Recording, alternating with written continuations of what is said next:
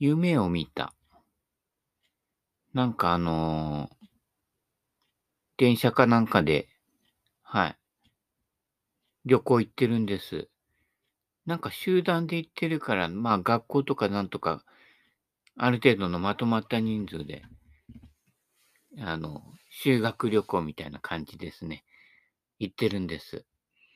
で、どこかね、どこかの駅で、途中下車して、観光して、お昼ご飯を食べるっていう感じなんですよ。どっか地方都市みたいなところでね、うん。で、降りて、なんかこう、雷門みたいな、なんかこういうのがあって、浅草じゃないんだね。うん。でもなんかこう、地方都市で、あの、そういうこう、商店街みたいなものがダーッと並んでるようなところで降りてって、で、そこからちょっと外れた、まあ、あんまりこう、美味しそうじゃない、こう、中華とかなんとかとかいろんなものをやってるお店に、多分あのね、大人数を受け入れられる広さがあるっていうだけで選ばれただけの、何の変哲もない、美味しくない、えーお店でね。うん。で、順次。えっ、とね、結構、順次、バラバラに入って、バラバラに食べてもいいという、そうこう、自由なフリースクールみたいな感じで、フリースクールもバラバラで食ってるかって言ったらどうかわかんないけどね。うん、そういう感じで。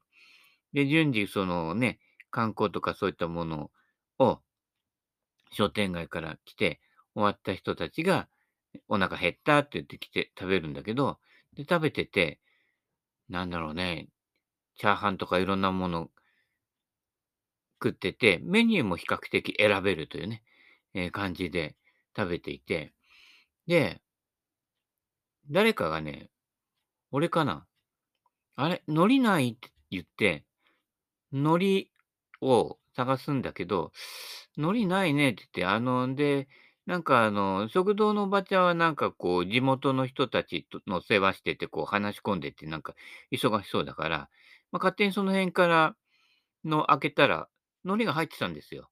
あ、これ、あ、いいじゃん、もらっちゃおう、みたいな感じでね。どうせ海苔だから、みたいな感じで。で、まあ、なんか言われたら後で払えばいいやん、みたいな感じでやって、で、海苔配って、食べて、なんかやけに美味しい海苔なのよ。なんかこう色艶良くてね。うん。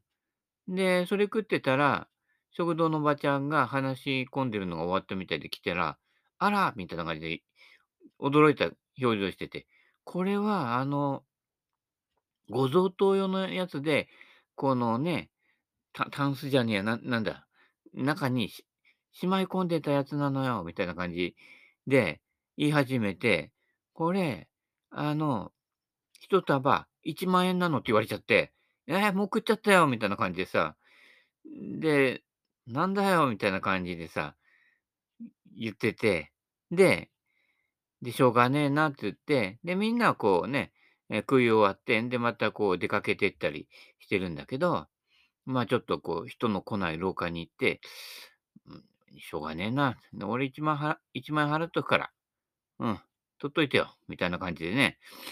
で、食堂のおばちゃんを納得させて、うん、そういう感じで、なんかやけに夢の中でも太っ腹じゃんみたいな感じのね、いう感じの夢でした。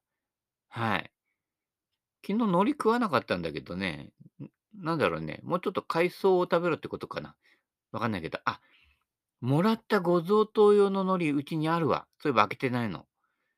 あれ食えってことかなうん。あれが1万円するとは思えないけどね。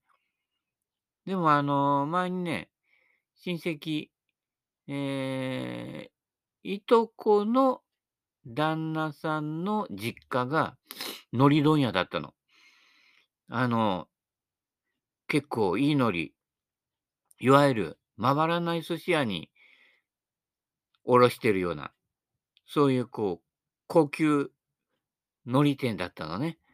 うん。で、そこの、何？吹き出物？違う、引き出物。まあ、結婚式の時だったのかな。もらって食ったら、あれ？普段俺があの、2キュッパ、3キュッパでこんななんかこう、ね、あの、プラスチックの容器に入ってるようなやつとは違う海藻でしたね。なんか違うんだなっていうのは、はい。比較的味にこだわらない私でも、これは違うんだなっていうのはよくわかりましたけどもね。はい。まあ、あれ以来、なかなかそんなね、おおっていうような海苔は、それほどね、あの、食ってないですけどね。だいたいあの、安い、えー、ね、あの、こんなあの、切ってない1枚のこう安いやつの、えー、198円ぐらいのね、束を買ってくるわけですけれどもね。まあ、あれだってね、こう、ちょっと炙ったりしてね、パリッとすればね、うん、結構ね、やめられない止まらないってね、えー、なりますよ。うん、海苔。海藻取ってくださいね。海藻結構取ってんですよ。あと、昨日は、あの、ひじき、ひじきと油揚げと、えー、こんにゃく。これごま油で炒めて醤油かけてね。これちょうど日本酒飲むにはいいつまみになるんですよ。海藻。うん。と、あの、メカブとかね。あとは、もずくとかね。昔あの、沖縄とか行ってね。あの、海ぶどうとかね。うん。こっちでね、買ったり食べたりすると高いけどね。沖縄行った時にね。まあ、他の海藻よりはまあまあまあいい値段なんだけどね。あ、でも、ね、そんなに、俺でも高いなって感じないほど、結構ありましたからね。普通に。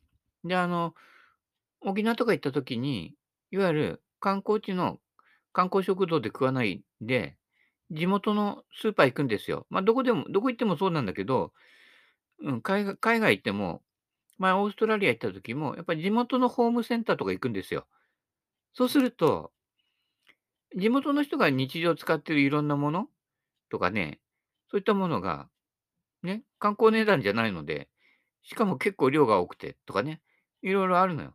まあ食べ物とかそういう系はほら、海外だと持ってこれないものとかもあるけどね。あ、でも、現地だとこう、だから俺が近所のホームセンターとかさ、スーパーに行くような感じのバージョンを海外でもう同じようにやるんですよ。お安いなぁなんてさ。で、なんかね、アニメかなんかのビデオテープのセットがああって、すげえ安かったのよ。3本で1000円ぐらい？まあ、当当時まだ DVD なんかないからね。買って、あ、これ安いな、か持って帰ってみようなんて思ったら、したら、海外って、そのビデオの形式とか規格が違うんだね。いわゆる VHS でこうガチャッと入ってガチャッとね、再生できるかと思ったら、なんななんか、最近あの、ほら、パソコンで格闘してるさ、MP4 とかさ、MOV とかさ、ね、なんかいろんなやつがあって、互換性がなかったりする場合があるじゃない。あれみたいな感じで、互換性がなくて、あれどうやってたかね、記念としてどどっかに取ってあるのかね、わかんないけどね。そんな感じですよ。はい。なんかもうね、夢でやってることも、現実でやってることも、夢のような感じで生きておりますけれどもね。はい。えー、ノリ、ノリは、いいノリと悪いノリと、結構違います。うん。ということで、鈴木、ノリオプロの、いや、ここに繋げるんかいっていうわけじゃないけどね。あ、ここに繋がったなっていう感じで勝手に繋がりましたけどね。ノリオプロの、ね、この極上のね、鈴木のりおプロ、ゴルフ、誰にも聞けないミスの直し方に入っていきたいと思います。はい。えー、スライスになる3つの原因。はい。あ、昨日ね、セベケンのゴルフの方に、前に撮った、えー、っと、南つくばのミニコースで撮った動画ちょっとね、載っけときました。アドレスの取り方。みんな何気なくこう、構えて取っていっちゃうでしょ？でも結構そうすると、その人その人の癖がアドレスに反映されちゃってて、ね、坂田哲夫さんが言うように、打つ前にミスをしてるっていうね、いう状態になってんです。えー、大抵の人のアドレスは、あのー、締まりがない。あの、振ってみないとどこ飛ぶかわかんない。だいたいそういうアドレスになってますね。どこがツボだかが分かってないので、コツとツボがね、わきまえてないままやるので、なんとなくっていう感じじゃない？なんとなく生きてると、なんとなく体制に流されていくんですよ。世の中の流れと一緒でね。うん。自分の基本っていうのが分かってると、世の中がどう動いても、これ基本なんだけどな、みたいな、いう感じでね、あ、みんな知らないのかな、コツとツボみたいな、どうせコツツボに後で入るのに、みたいなね、感じで見てるんですけれどもね、まあ、しゃ、しゃあねえかな、みたいな感じでね、どうせ人のことはほっとけ、みたいな感じでね、ほっとけ、ほっとけって言うからね、みたいな感じなんですけれどもね、あ気がついた人だけね、あの、いい思いをするというね、えー、いう感じ。ですけれどもね、あの、まっすぐ、お面の形で下ろして、スッスッと自然に、自然な前傾ができる状態ですね。うん。手に棒を持ってって、それをまっすぐ下ろしてきて、ある程度の長さ決まってますからね。それが自然とスッと、えー、地面に触れるところまで下ろすと、ナチュラルな前傾になりますのでね。で、そのまま振っていただけると、えー、ダランクラークな懐が消えない。うん。懐、ね。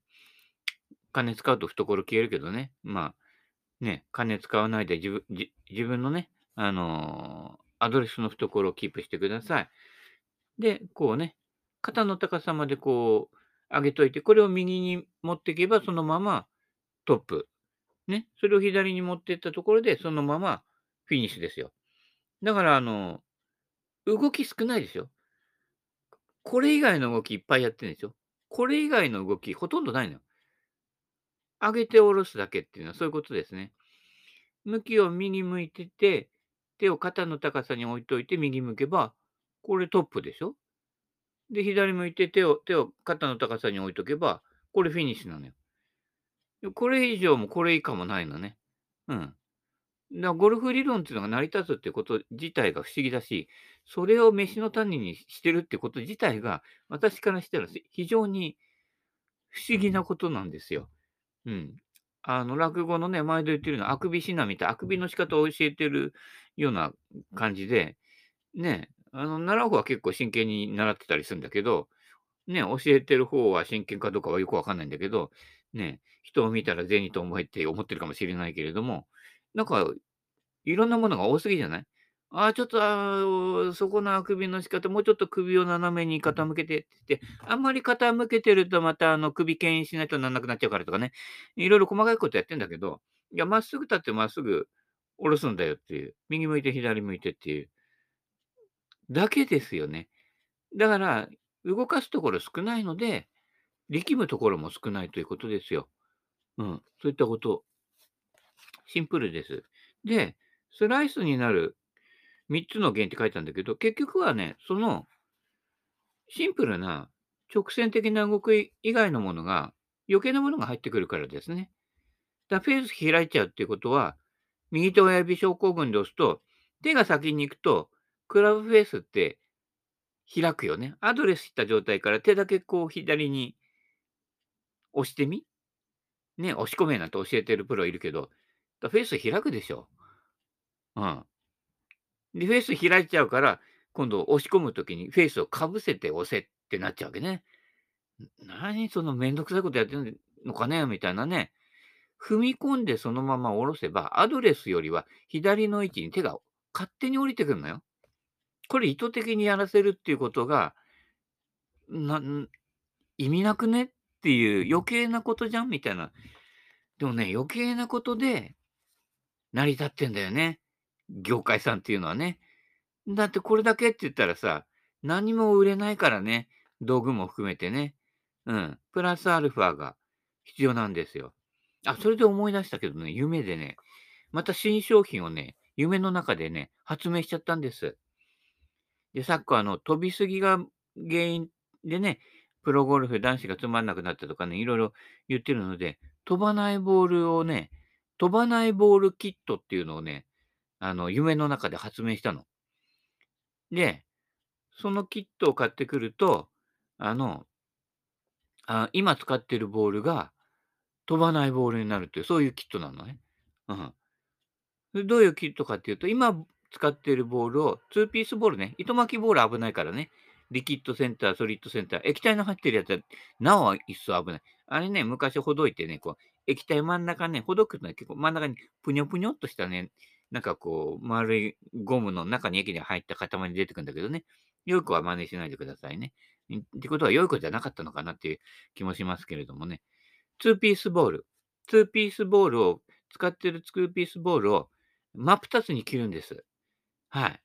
それで、あの、真っ二つに切る機械と、それから真ん中を今度、えぐって軽くするんです。ちょっと、要はね、空洞、だからあの、軟式野球のボールみたいに空洞にするんです。で、軽くするのね。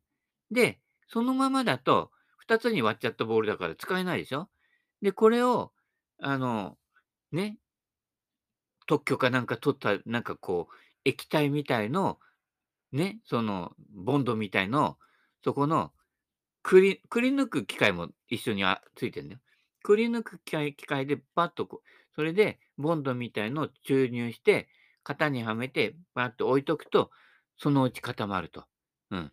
で、しっかり密着してるんだけど、今のボールよりも、まあ、何グラムぐらいかね、10グラムぐらいかね、軽い、コルティオ3級ミよりちょっと軽いぐらいのボールができるというキットをね、夢の中で発明したのよ。うん。カットする機械とくり抜く機械と、から、それをこう、樹脂でこう固める機械とその型ね。これがワンセットでね、うん。さっきの海苔と同じ代金の1万円っていうね、これで売り出そうかなと思ってるんですけどね。どっか採用しないかね。あの、ムジークだっけ？ムージックだっけ？わかんないけど、あの、コルティオ3級とか出してる、ね、メーカーの社長さん、これ聞いてたら、作ってみない？うん、多分売れないと思うけどね。未だにみんな飛びだ飛びます、飛びますって、初速上がりますみたいな感じのね、宣伝受けて、ああ、本当？みたいな感じでさ、ね、買ったりしてるね、あのね、プチ金持ちの親父とかが結構多いからね。うん。うん。し、あそう、だ知り合いのところ見見てたりするとさ、ね、あの、Facebook なんかでもそうだけど、このゴルフ教えてくださいなんてね、結構上手い人が、ね、あの、上手い人じゃない、上手い上手い人に、ね、お金持ちなんだけど、ゴルフはあんまり上手くないんだけど、お金持ちうんだ。今度ゴルフ教えてください。えー、高野台とかどうですかいや、高野台って、式だけだろみたいなさ、ね、敷滑りじゃないけど、敷のところで滑っちゃうよみたいな感じでね、脇は通るよ。車で。あれ、こないだあのー社長のところに、あの、折りたたみ自転車取りに行った時、脇取ってた、あれ高野台？高野台。千葉でなんかそういった高野台だっけ？うちの方は金野台っていうのがあるけどね、太平洋グループになっちゃったけど、うん、余計敷居が高くなっちゃってた。敷居の高いとこばっかりだよね。基本的に、高いとこ行きません、誘われても。はい。行きません。はい。あ、怒ってくれるなら行くけどね。うん。で、あとあの、ドレスコードうるさいとこ、行きません。はい。ね。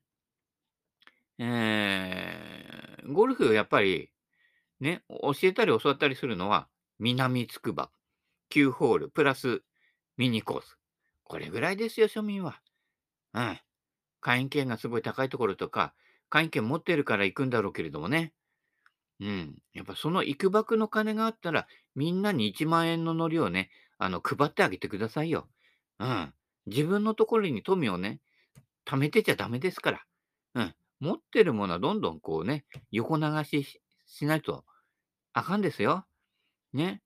だからあのー左の52、3度、4度ぐらいまでのウェッジ見つけたらご連絡ください。お金は払いません。ちょうだい。だからあんまり高いの買ってこなくていいよ。うん。何万もするようなのね。それは金出せばいくらでも買えるよ。あの、ボケだかね、なんだかわかんないけどさ、いろんな、これすげえよとかね、えー、スコッチエメロンとか、変わんねえから。そこまで転がすだけだから。うん。この間買ったのが、なんだっけ？オデッセイだっけ？ホワイトホットだっけ？なんだかわかんないけど、ああれのフェイスインスタとか柔らかいやつね。あれの左だから。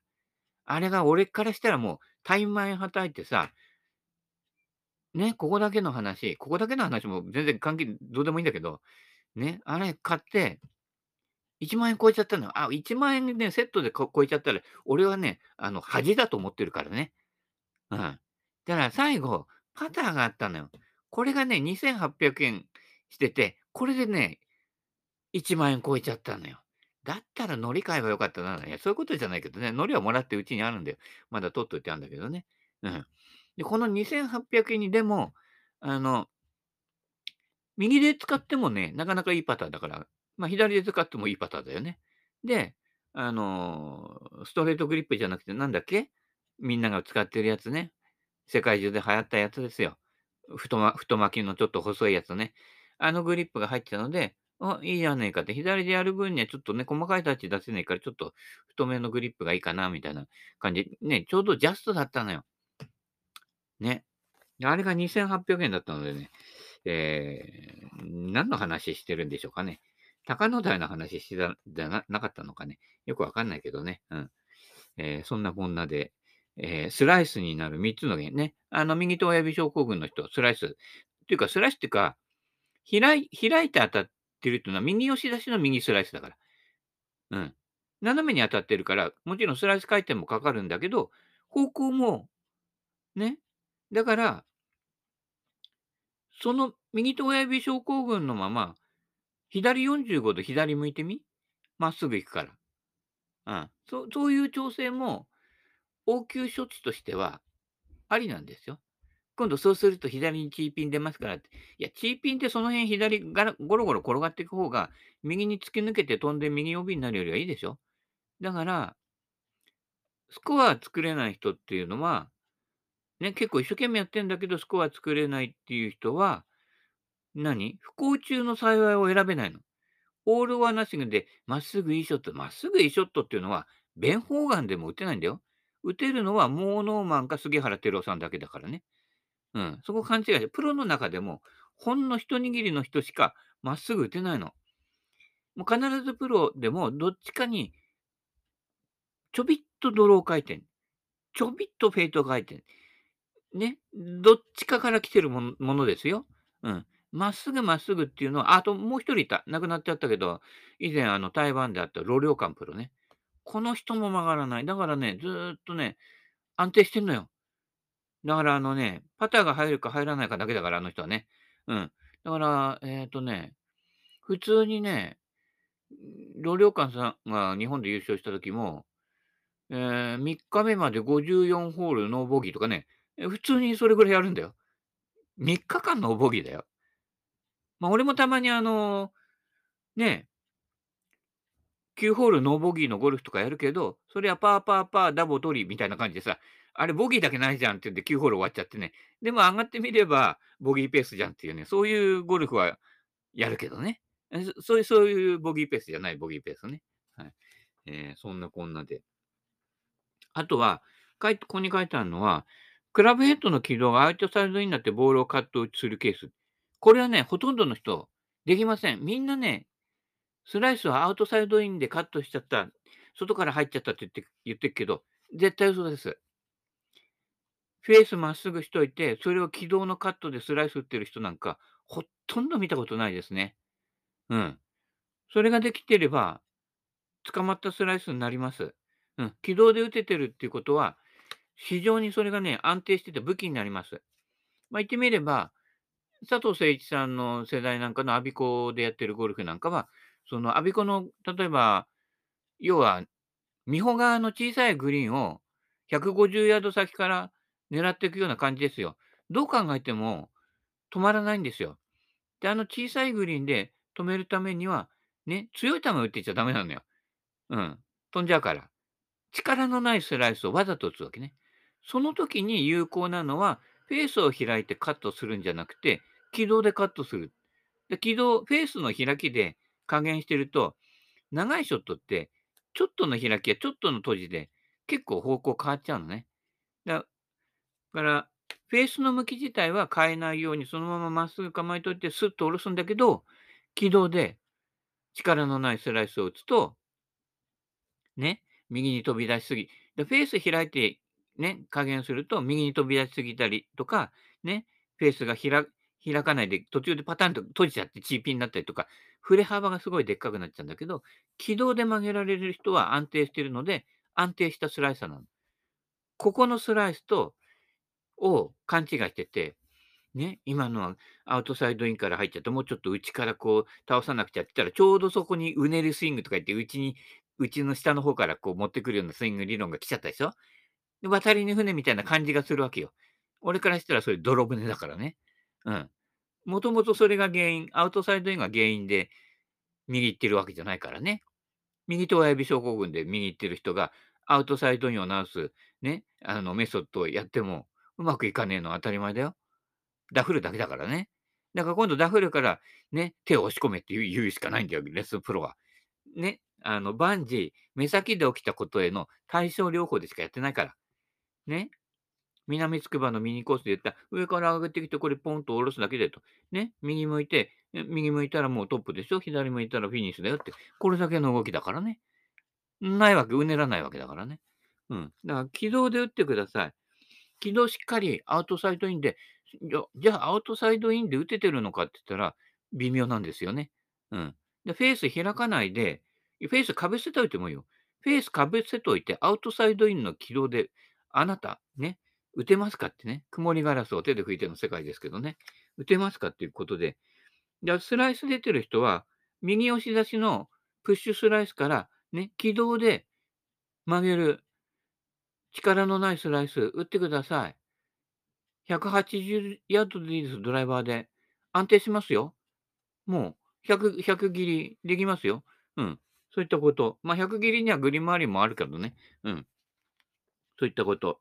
で、あともう一つは、昔は、あの、ヒールに当たると、いわゆるギア効果っていうやつですか？糸巻きボールとかで、ね、ロイマとか、ね、バラタカバーとかで、あの、縦回転も横回転もスピン量がかかりやすいボールとクラブ、クラブもね、パーシモンだったから、ギア効果って言って、ラウンドしてるんですよ、フェースがね。うん。結構。